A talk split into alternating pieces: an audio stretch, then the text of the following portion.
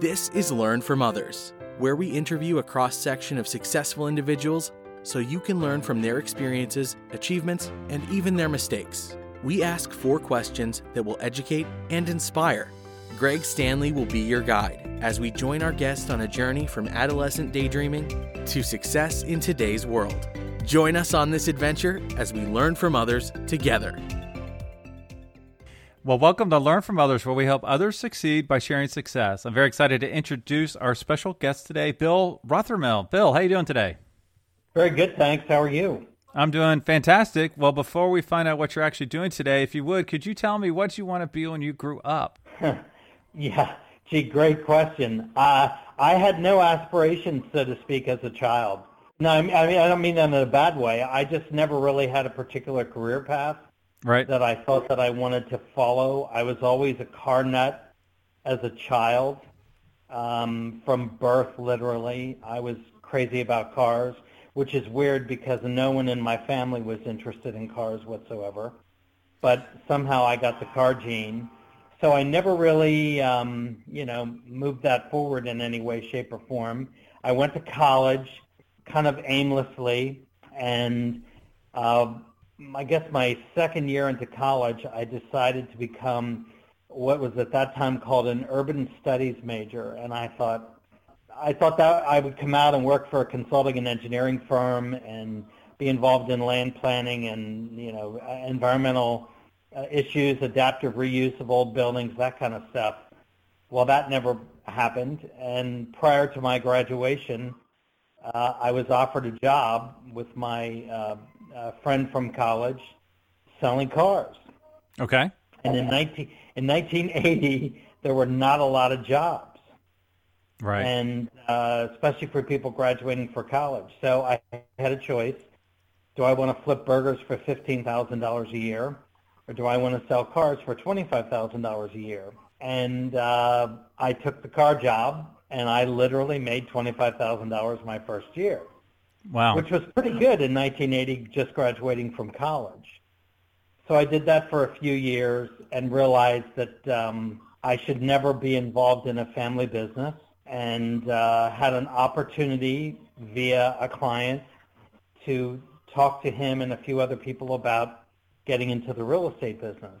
Uh, I made a decision, sink or swim. I swam and left the real estate business or left the uh, uh, car sales business, working for somebody else, jumped headfirst into a partnership in a real estate company, and made it happen the very first day. So wow. I've never looked back, and this will be my 33rd year doing that. Wow, that's really amazing, and that's an interesting career path because it's more of a meandering career path. Would you say? Yeah, it was definitely meandering at the beginning, but I, I mean, I, I had the gift for sales, and I had the gift, and when I say that, you know, you just have to understand how to gauge people and read people and talk to people and deal with people. And I had that gift. And so sales was a, a natural for me, and that's where my direction headed. I, I, I figured I had the sales gift because um, I, I worked uh, part-time for a car dealership when I was in college.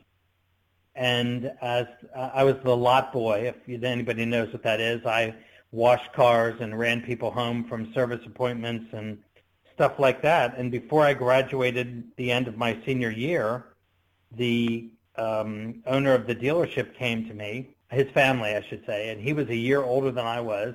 We got along really well, and he said, there's a job here for you in sales. We need somebody.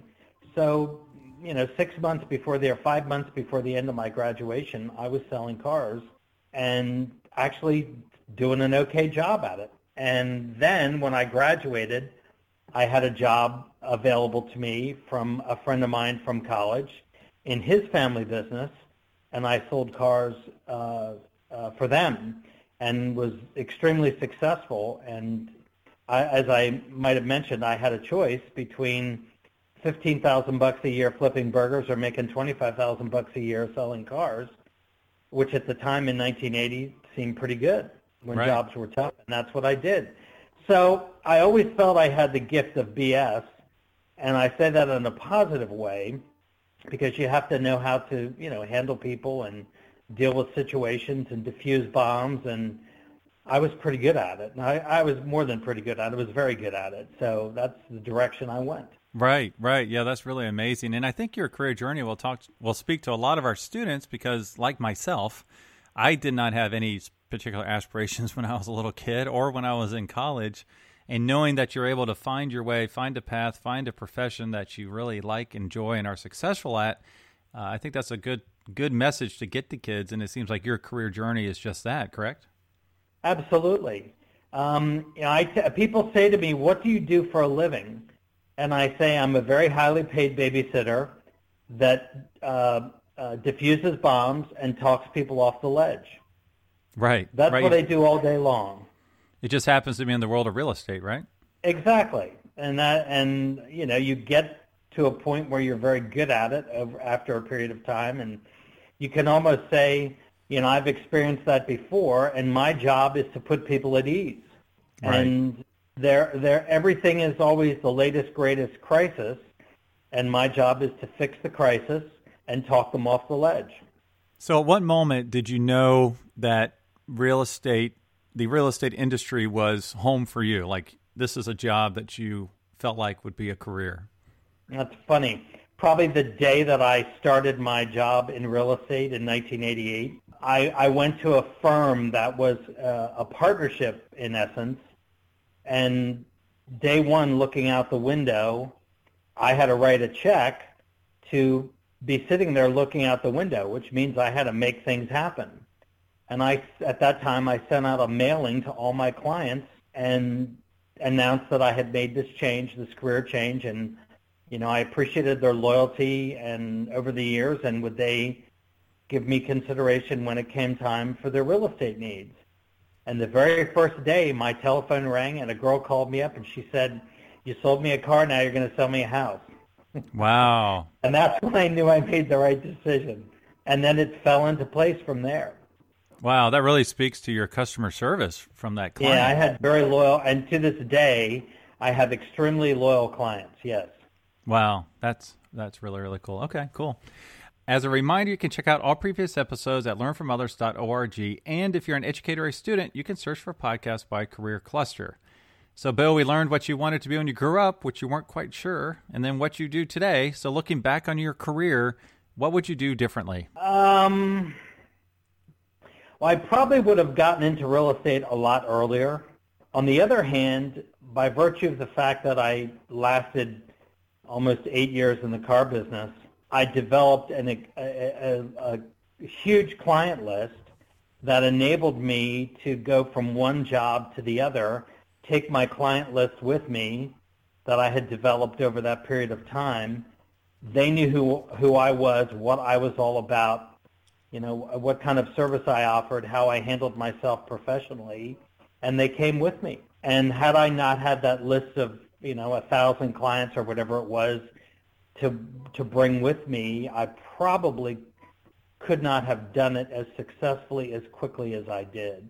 You know, people that get in the real estate business uh, have a lot of sunshine blown their way in terms of telling them, that oh, you're going to make huge sums of money and you're going to may be able to set your own time and you're going to be your own boss and that's total 100% BS. The Right. average real estate agent makes less than $40,000 a year and you have absolutely zero control over your time because what happens when you have a client who says, I have to see that house now and you have to go to your kid's little league game, you've got to make a choice as to what it is you're going to do. And oftentimes you say, I can't do that, or I'm not able to do that now, but I can do it later. As you develop your career, you have the ability to do that. But when you're getting started, first in the business, you've got to really be prepared to lick people's boots. You know what I mean? Yeah, that's a lot of work, you know, and to your point, you're building a business from the ground up. Even if you're associated with a, you know, real estate firm, it's on you, right? It's on you. It's all yours, and you have to make it happen or not. That is correct. Yes. Wow, that's amazing. All right, now let's talk to the person who wants to do what you do. I guess to be a real estate professional, is that how you would phrase it? Yeah. Yeah. I think that's a fair estimation. Yeah. Yeah, what advice would you give them? Is there a typical career path? Well, I, back to what I said. I think people enter into it with the wrong type of mindset. They expect that they're going to make big money. And that's hardly the case. I mean, it's a very, very tough row to hoe. And it takes, you know, seven or eight years till you start seeing a really decent kind of return or repeat in terms of business. Um, that just doesn't happen overnight. And if you can stick with it, all the better.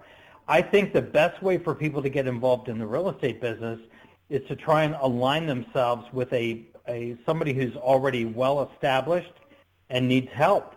And you go in as a as an assistant or as a uh, perhaps a buyer's agent or a buyer's specialist or um, you know that person can help give you direction and help guide you because otherwise where are all your leads going to come from how are you right. going to make connections with people you know an established person or even better yet what about a person who has uh, three to five years down the road said i'm going to retire and i'm looking for someone to take over my client list or my my book of business that's right. the ideal way to get involved and and work for that person and and really try and establish yourself through the eyes of somebody else who's been very successful. Right. So basically, you're taking over their books, but you work with them as an assistant or whatever role to get to know the get to know the customers, get to know the way to do it, everything like that, exactly. right? Exactly, and be taught by somebody that knows the right way of doing things and understands business. Exactly. Yeah, and I I guess the really good advice for students would be go into it understanding how hard it is, correct? Like, don't think That's it's correct. this cakewalk, right? That wow. is very true, yes. Well, cool. Well, uh, what's the best way for our listeners to learn more about you and your business? Um, my website is www.billrothermel, B-I-L-L, R-O-T-H-E-R-M-E-L dot com. Awesome. Well, thank you for sharing your career journey with us today, Bill. You're very welcome. Thanks for having me.